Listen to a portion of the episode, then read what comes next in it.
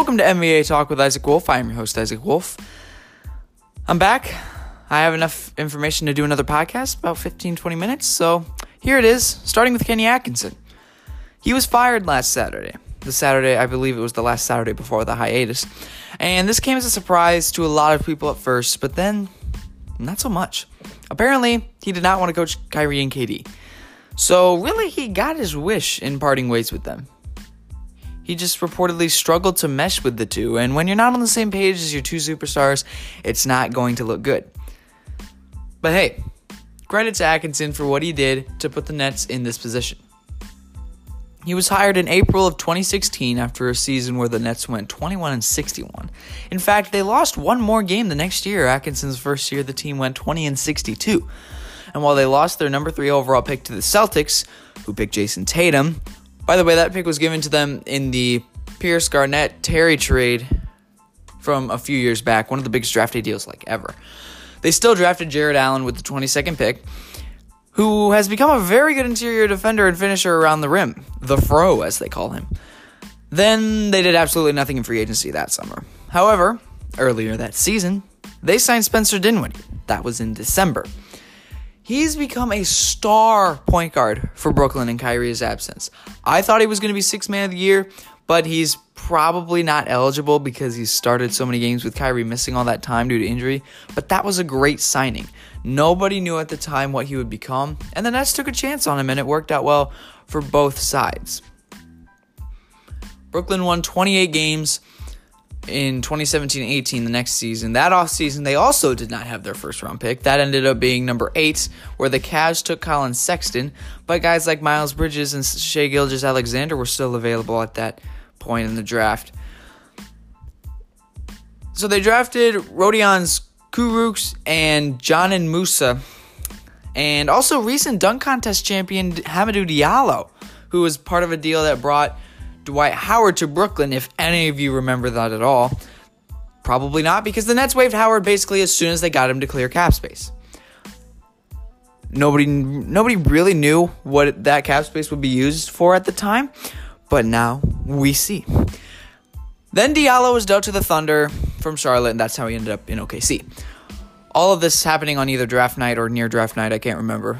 So yeah, not crazy essential pieces added through that draft. Kurucs was okay. He averaged eight and a half points per game last year. Musa never really did anything. They signed Ed Davis in free agency. He was only there for one year though, averaged five points and five rebounds a game, and then he was off to Utah. Then last year, all of a sudden, they got it together and won 42 games. Went over 500 for the first time in five years, made it to the playoffs as a six seed lost to Philly in the first round in five games, although it was an entertaining series. And what last season showed is the culture Brooklyn built under Atkinson that lifted them to a playoff contending team. Because they didn't have any superstars last year. Their best player was probably Spencer Dinwiddie. Maybe Caris LeVert had an argument for that, but I believe it was Dinwiddie. But the way that group played together with little known names, that got them to the playoffs. And KD and Kyrie noticed that. Now, Kyrie is from New Jersey. He was raised about 40 minutes from Barclays Center. He was actually born in Australia, fun fact. And so this was kind of a homecoming for him, but he brought KD here. He convinced KD to sign with him in Brooklyn. Durant was sold because of the culture. And bam, now you've got two superstars to go with your young improving pieces like LeVert, like Dinwiddie, like Allen. There's a bright future for the Brooklyn Nets. Obviously, KD couldn't play this year because of his torn Achilles, and Kyrie has been in and out of the lineup very often, mostly been out all year long. And there have been some issues this season, mostly due to lineup inconsistencies. They're 30 and 34 right now, in seventh place in the Eastern Conference. Who knows what will happen after the hiatus? I don't expect them to move much in the standings, and they're probably due for a first round exit to either the Raptors or the Celtics, which is fine. I mean, KD said it's unlikely for him uh, to return for the playoffs, even if there is a long delay for uh, in the season. Just because throwing him back into playoff basketball is not a smart decision. The Warriors did that last season, and we know all what happened there. I don't think Kyrie's going to come back either. I think they're just going to get totally prepared and healthy for next season, which should be a lot of fun up there in Brooklyn. By the way, Kyrie said that he prefers Tyronn Lue. As the next head coach of the Nets. Ty Lue, of course, being the guy that coached Kyrie and LeBron to a championship in 2016.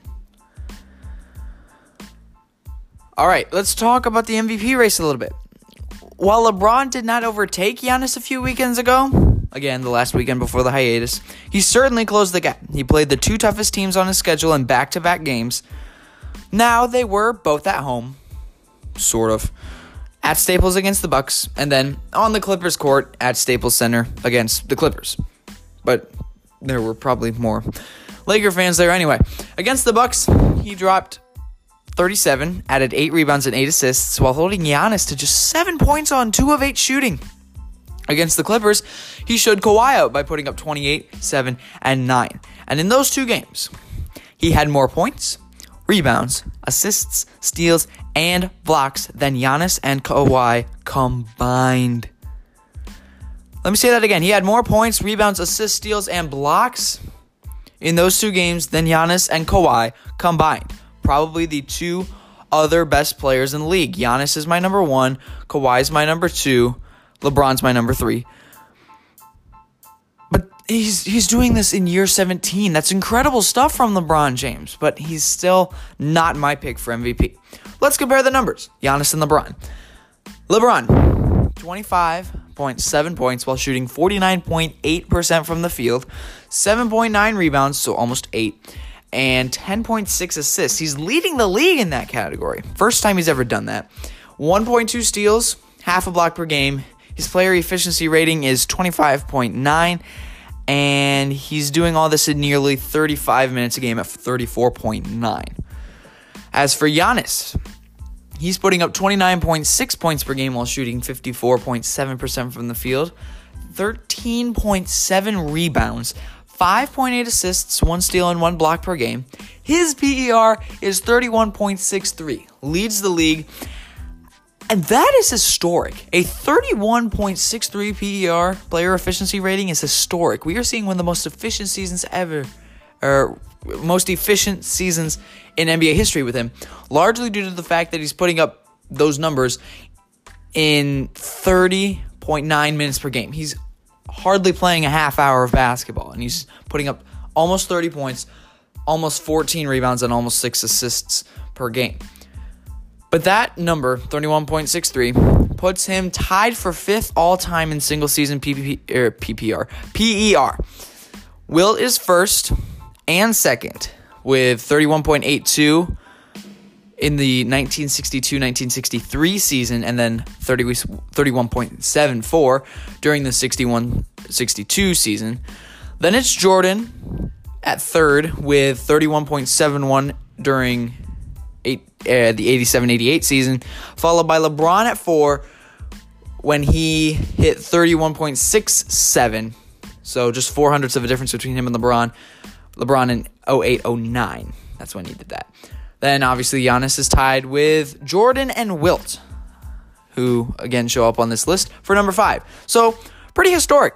The league average, the league average PER is 15.0. Giannis has slightly more than doubled that. And that is and why this stat is so important is it basically boils down all of a player's accomplishments into one number. And it's showing how efficient he does those things. And Giannis is at the top. What boosts his case even more is that he's putting up these numbers in just under 31 minutes played. That's an all time low. It would literally be the least amount of minutes per game played for an MVP in NBA history. Guess what the all time low is right now? Since Giannis hasn't won this year's award yet. It was Giannis last year when he averaged 32.8 minutes per game. Next lowest will be Bill Walton in 1977 1978 at 33.3 minutes per game. But typically, overall, you see anywhere from 37 to 40 ish minutes per game for the MVPs. That's where most of the winners' minutes per game are. And Giannis doing what he's doing in 31 just under 31 is just super impressive. So, yes, Giannis is still my MVP this year. If you want a quick updated MVP ladder, it would be number five, Luka Doncic. Number four, Kawhi Leonard. Number three, James Harden. Number two, LeBron James. Number one, Giannis Antetokounmpo. Rudy Gobert gave us an update on how he's feeling. He tweeted, quote, just to give you guys an update, loss of smell and taste is definitely one of the symptoms. Haven't been able to smell anything for the last four days. Anyone experiencing the same thing? There were more than a few responses saying that they too had similar uh, experiences.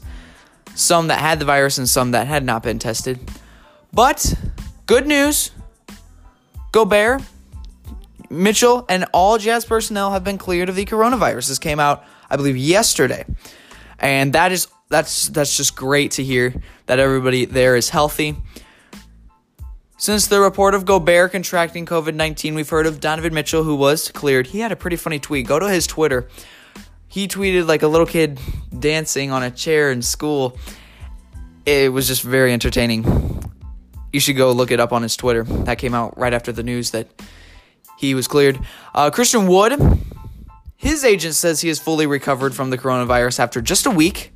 It was reported a week ago that he contracted it, but now he's fine. I believe he was asymptomatic to begin with. All good news there. Marcus Smart came out saying he had it. Kevin Durant was one of f- four Nets players to contract the virus. So we've heard one, two, three, four guys specifically, five actually specifically, and three have been cleared, which is great. Also, two unidentified Lakers players, and as I said earlier, three more unidentified Nets players also have it. We still don't know who those are. We only know Kevin Durant as one of the four Nets. A member of the Nuggets organization and three members of the Sixers organization. I believe it's I don't I don't think it's players. They would have identified that more specifically. So it's probably more like somewhere in the coaches GM I don't know. There's a lot of jobs for an NBA team. But we just learned la- uh, two, a couple nights ago that Karl-Anthony Towns' mom has COVID 19 and is in a medically induced coma currently. Towns sent out a video urging everyone to take this seriously.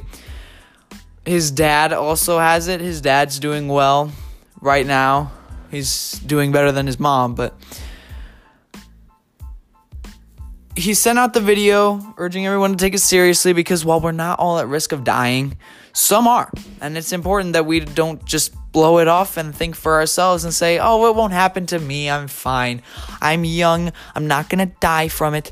Because there are other people, are there are people our age dealing with losses in their family. Maybe a grandparent or a great grandparent who came down with the virus and had their life taken because of it. It's a serious thing. So start thinking for others and not yourself.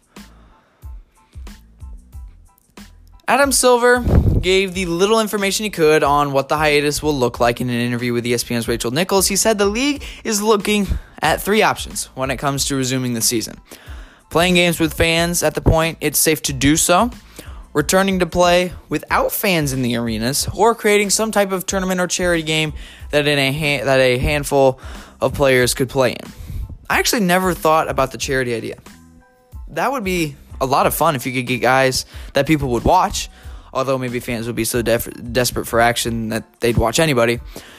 But Silver mentioned that idea, and I was like, hmm, I didn't think of that. I like that idea, especially if the hiatus is long. The league is considering Labor Day in September. Oh my gosh, that's the latest possible date to end the season. That would be the uh, the end of the finals, I assume. That would just be absurd. I'm already like a whole month into school next year at that point. That's just wrong. That means they'd probably return in late June, maybe early July, but oh my word, that'd be awful. That that's just so long. I, I don't know if I could stand it or if anyone else could. Another two and a half months without the NBA. Sheesh. Um, let's hope not. What we do sort of know in terms of when it will be back is when public health officials give them the okay. But we don't have any idea of when that will be, so we still don't really know. So sorry if I got your hopes up by saying I sort of knew when the NBA was going to be back. I do not, and neither does anyone else, so there's that. In the meantime, players keep posting rather abnormal stuff on their social media pages. I saw Sixers rookie Matisse Thybulle run around in his apartment room in full uniform, arm sleeves and everything, dribbling, like sliding on the floor, on the wood floor in his socks. Fred VanVleet acting like a wolf in front of his kids. LeBron, ta- LeBron brought back Taco Tuesday. there's a whole lot of stuff. If you go to Swish Daily on YouTube, I think they've got like four videos that say what NBA players are doing since they've been on lockdown, and they're actually pretty entertaining. So I encourage you to check that out. To wrap up today, this day in NBA history, Michael Jordan scored a career high 69 points during the Bulls' 117 113 road win at Cleveland. I think he added 18 rebounds to that total too. That's a that's a pretty nice performance. Happy birthday to Justin Jackson and Jordan McRae. We'll be back whenever with another podcast, and we are going to debate who would you rather start a franchise with, Zion Williamson or Luka Doncic? Stay tuned for that.